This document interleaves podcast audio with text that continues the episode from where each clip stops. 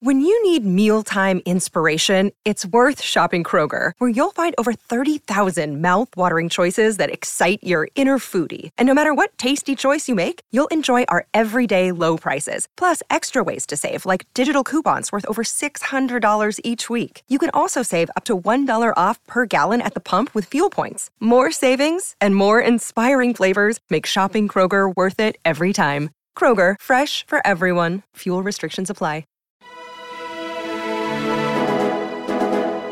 Hi, my name is Marian Tupy. I'm a senior fellow at the Cato Institute and co-author of Superabundance, the story of population growth, innovation, and human flourishing on an infinitely bountiful planet, speaking on Dr. Sky Experience, Talk Radio 77, WABC.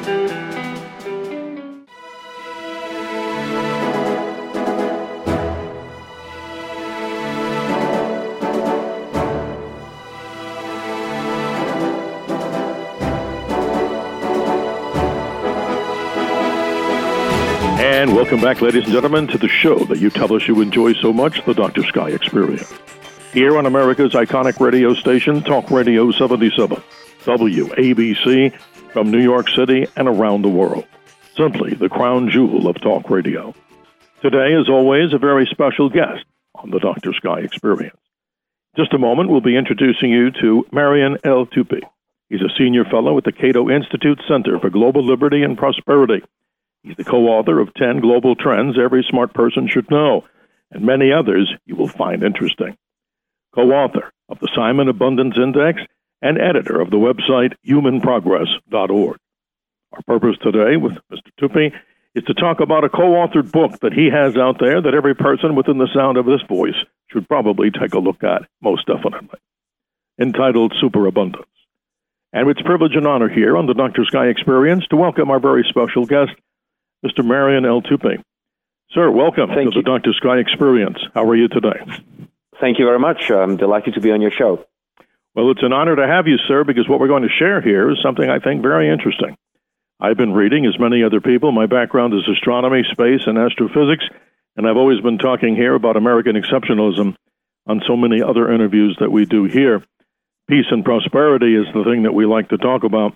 But before we begin, Mr. Tupy, please tell us a little bit more about the mission and goals of the Cato Institute. We've had guests before from Cato, but in your words, describe the Cato Institute to our listeners. Well, Cato Institute is a libertarian think tank. We started in 1977 in San Francisco and then moved in the early 90s to Washington, D.C., where we've been ever since. We are committed to individual freedom, to free markets, and to limited government and peace. Absolutely. What could be better than that in these rather troubling times, as we hear all around the globe? But we bring you on the radio today, to share with us the story of Superabundance. I'll take the liberty of describing a little brief background of this particular book, the story of population growth, innovation, and human flourishing on an infinitely bountiful planet. But before we get started, sir, we read in the mainstream media, in legacy media, that the Earth's population has at least, if I'm correct, and you'll correct us, I'm sure, has reached the 8 billion human souls here on this particular planet. And sometimes we hear all these cautionary tales that, well, in some people's minds, that's way too many humans and too many souls to satisfy all the needs on a small little planet known as the Earth. As Carl Sagan described it, as you probably know, the pale blue dot. But give us a little bit of excerpt from this particular book that you co-authored with Gale Pooley, Superabundance. Well, people who complain about there being too many people in the world usually mean some other people, not they, their families, or their friends. You know, as far as they are concerned, they should go on living on this planet. It's other people who should diminish in number. This idea that the world has too many people has been around for a very long time and has led to some horrible policies around the world, such as forced sterilizations in India, then, of course, the famous one-child policy in China, which has prevented the birth of about 400 million people, and other human rights abuses around the world. But in our book, we use mathematics and facts to show that actually human beings are good for the planet. Basically, what we find is every 1% increase in population decreases the prices of natural resources by about 1%. And when you think about it just for a second, you know, it's unavoidable to acknowledge that it's true. At the time of Thomas Jefferson, there was only 1 billion people in the world. Today, there's 8 billion people, and yet nobody would want to live in 1800 when life expectancy was about 30 years, when most of the people around the world were in absolute poverty, going hungry, many without shelter and adequate clothing. So on many different dimensions of human well-being, child mortality, literacy, maternal mortality, education, the world is a much better place. And the argument that we are making in the book is that humans are to be credited for making the world a better place. Well, I don't take exception to what you're saying, sir, and I'm here to be a good listener, because I think the art of any talk show host, and hopefully as we continue this particular interview, you would at least give me at least the rite of passage to say that I was a good listener better than a talker, because as we would say, in many areas of the world today, unfortunately, that conversation is really not there. So many people either talk over each other or they think that their side of the equation is the righteous side. But I do want you to explain something here, because in my education, I remember back in college having a basic economics class, we all studied the Malthusian theory of economics. And obviously, I know you probably know this better than anybody, but from my limited knowledge in the economic world, we always knew that there was this disparity between population growth and economic growth, meaning, and that of population was always that what? In greater excess than what the food supply would be. So would you just tell the audience and explain a little bit more about that Malthusian theory of economics and how, if does at all collide with what you're talking about here? And give us some information to show that that's basically not as dangerous a thing as what Thomas Malthus proposed a long time ago. That's correct. Thank you. Yes, Thomas Malthus wrote a famous essay on the principle of population in 1798, in which he argued that population grew exponentially. That's 1, 2, 4, 8, 16, 32. Right. Whereas food production grew at a linear rate, 1, 2, 3, 4, 5. And the difference between these two growth rates, linear and exponential, would ultimately lead to tremendous amount of suffering and famine and starvation. And the perfect example of that was later on a book in 1968, The Population Bomb by Paul Ehrlich, who claimed that no matter what we did as humans to adjust our behavior, hundreds of millions of people were going to die in the 1980s and 1970s as a result of lack of food. And his specific focus was on India, which experienced a massive population explosion in the 1960s and the 1970s. And India would have been a perfect candidate for a place where everything was going to end up in tears. Today, India is the most populous country in the world. It's just taken over China with 1.5 billion people. And it is a food exporter, not a food importer. So what has happened? Yeah. How come that India is now a food exporter rather than starving in the streets with millions of people dead? Well, human innovation, that's what happened, is that you have all of these people and they've been given a modicum of freedom. India is a much freer country than China. India is also a democracy. And once their economics were liberalized, all of these smart people started to turn their attention and their efforts into making their lives and those of their families better. And so they implemented new things. They implemented new types of wheat and corn and barley and different crops, and they improved the efficiency of their farming and transport. And before you knew it, India's income per capita has increased something like sixfold in the last 30 or 40 years. And as I said, it is now an exporter of food. And this has happened all over the world, which is why famines have basically disappeared from the world outside of war zones. It's very interesting. And I want to remind our listeners, you're listening to the Dr. Sky Experience on America's iconic radio station. That is Talk Radio 77 WABC, the crown jewel of talk radio. And who here is our special guest? Marian Tupy. He's a senior fellow at the Cato Institute, and he's co-author of a great book, ladies and gentlemen, that will open up the minds, especially at this time of the year, as we conduct this interview toward the latter portion of December 2022. We need hope in this particular world when we hear so many negative things in the world, in the mainstream news, and, of course, in legacy media. His book, co-authored with Gale Pooley, a book entitled Superabundance, and you can learn so much more about that at superabundance.com. You know, Marian, this is quite interesting. You talk in the book about something called time prices, Give us a little illustration of this, because I like your answer about the other side of the Malthusian theory, and you've just educated me. I did not know that India now exceeds population of China and is actually a food exporter.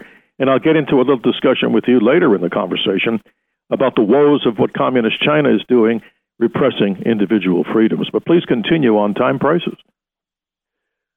So question is, how do you measure an improvement in standards of living? How do you compare, say, the United States in 2020 with the United States in 1850? How do you compare the United States to China and or India and over across, long periods of time? And the problem is that you either have to adjust for exchange rate and purchasing power parity, or you have to adjust for inflation. Many of these things are contentious. A lot of Americans, for example, have a problem with the way that the federal government calculates inflation. Is it too low? Is it too high? We simply don't know. There's a lot of debate about it, including in the government itself. And so we translate everything into time prices. We don't use dollars and cents. What we use is minutes and hours of work. We ask ourselves, how many minutes do Americans have to work in order to buy a pound of beef today, as opposed to a pound of beef in 1850. We ask ourselves, how many minutes do Americans have to buy to work to buy a pound of bread, as opposed to people in China? And the beauty about time prices is that time, an hour of work, is the same anywhere and across time. So those are time prices. Time prices just tell you how long you have to work in order to be able to afford to buy something. And it's easy to calculate. You just take a price of a good in a store and you divide it by your hourly income. And so when we did that for unskilled workers and manufacturing workers in the United States, we got some extraordinary results. For example, for the same amount of work that an American would have to work to earn enough money to buy a pound of rice in 1850, he could get 111 pounds in 2020. Yes. The same amount of work that would buy him 1 pound of beef in 1850 now buys him 8 pounds of beef. And so we can measure standard of living that way. So we're discounting the concept of global inflation, though, or are we not? I mean, because obviously people here in America and around the world, I mean, not just American people have a concern, but are you then discounting the concept of inflation, or you're talking in just general terms? Because I'm sure many people are just scratching their heads saying, no, my index of inflation now is much higher. According to many in America, please correct me if I'm not correct on this, inflation is at an all-time high since what, the 1970s? And many people may say your concept is good, but how does inflation affect this? And is that factored into what you're talking about? And if not, tell us why. We actually can transcend inflation. We don't have to deal with inflation at all. We can take it out of our equation. How do we do that? It's because we are dealing just with nominal prices and nominal wages. So it doesn't matter what the inflation rate is. If a pound of bread now costs you 2 minutes of work, and a pound of bread costs you 3 minutes of work 20 years ago, then you are 1/3 better off. When you divide nominal price in a store, nominal price is basically the price at the moment. If you walk to a store and you see a price, that's nominal price. And you divide that price by your hourly income today, right? Yes. And then you repeat the process 20 years from now or 50 years ago. Since you are comparing nominal prices with nominal wages, then it doesn't matter if inflation is 100% or 1,000% or 2%. Because inflation will translate into both prices and wages. So typically, across time, what happens is that wages increase at a faster pace than prices. That's been the case in the United States for the last 40 years. Sure. We had an inflation of about 2%, and people were getting increases in salary of about 3%. Right? Yeah. Now, I do acknowledge, of course, that in the last 18 months or so, we are seeing an obverse process of that. We are seeing prices rising at a faster pace than inflation. But that's not the case for the long-term trends that we are looking at, and hopefully it will also stabilize in the United States as well. Well, then war is the great destabilizer then in any of these equations, because as any economist, I mean, you can put this all on paper and in theory. And again, I'm very happy to have you here, because I like positivity, and I certainly love what the Cato Institute stands for.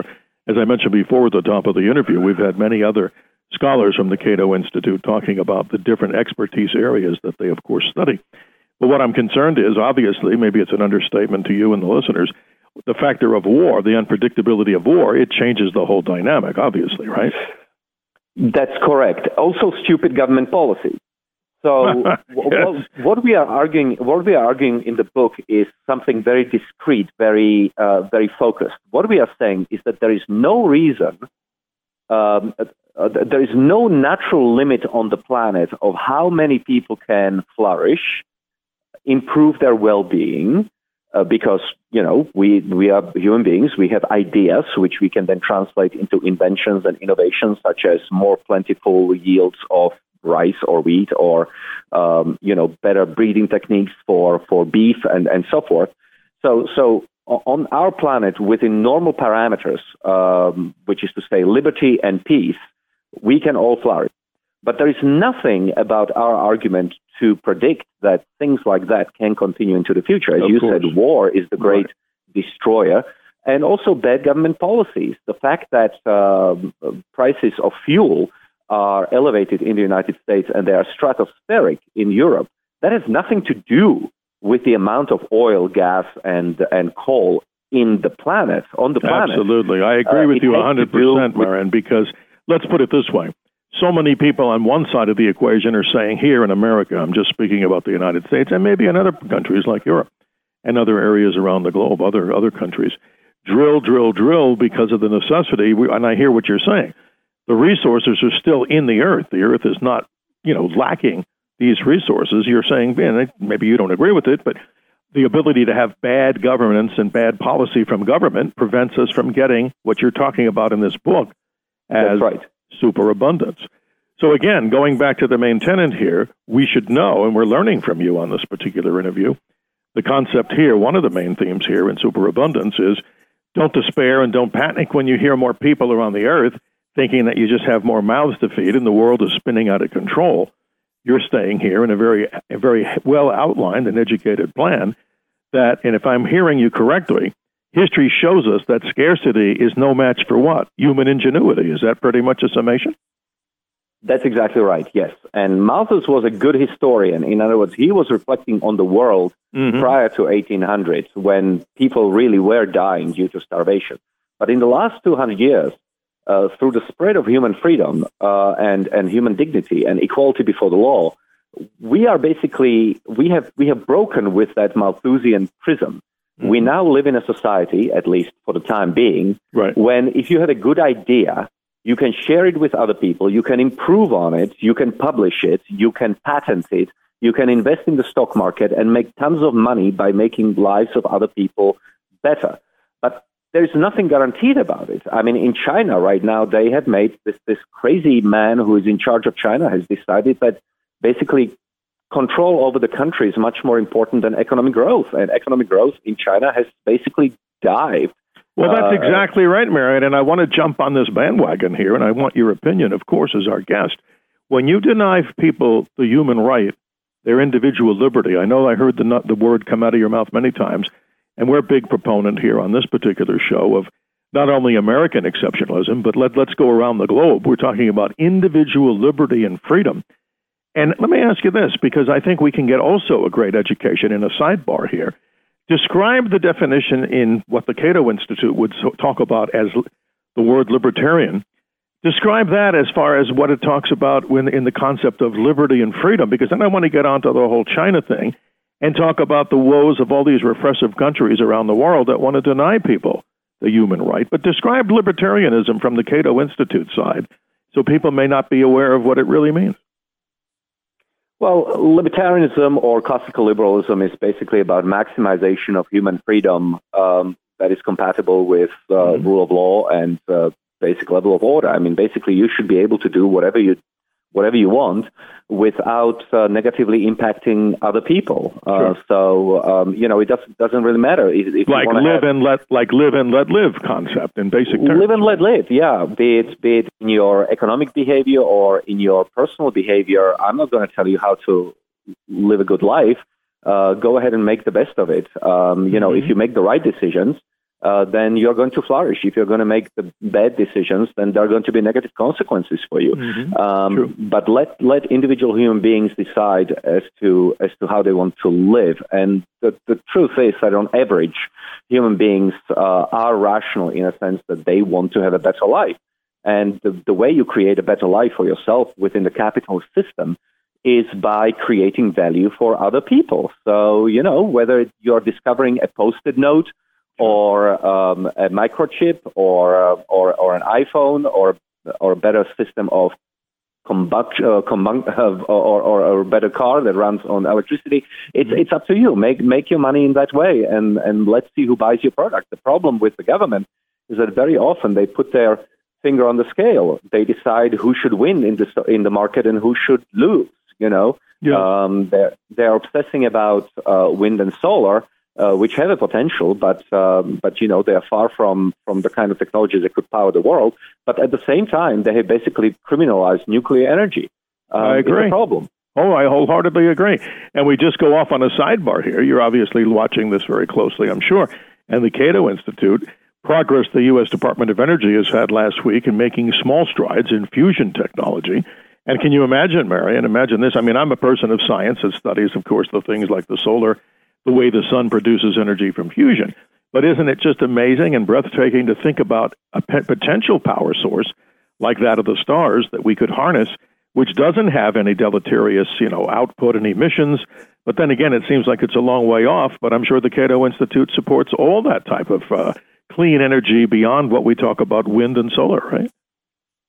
Yes, but although I would say that, in sort of our viewpoint, let the market decide. I mean, in the short to medium term, it's unavoidable that we are going to be using fossil fuels. The Europeans are discovering this. They've been gerrymandering their energy grid for 20, 30 years, and they are now facing an absolute apocalypse. What is happening in Europe is unimaginable to Americans.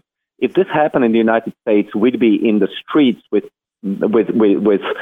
forks and whatever else to go after our political leaders. And the Europeans are suffering greatly because they've decided they're going to get away from fossil fuels in short order. Now, obviously, we have a technology which has been time-tried, which is extreme, and that's nuclear fission.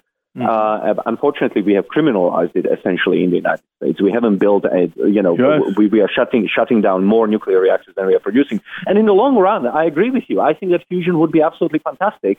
But, as you said, it's going to take decades to get there. And in the meantime, we could be building more fission reactors.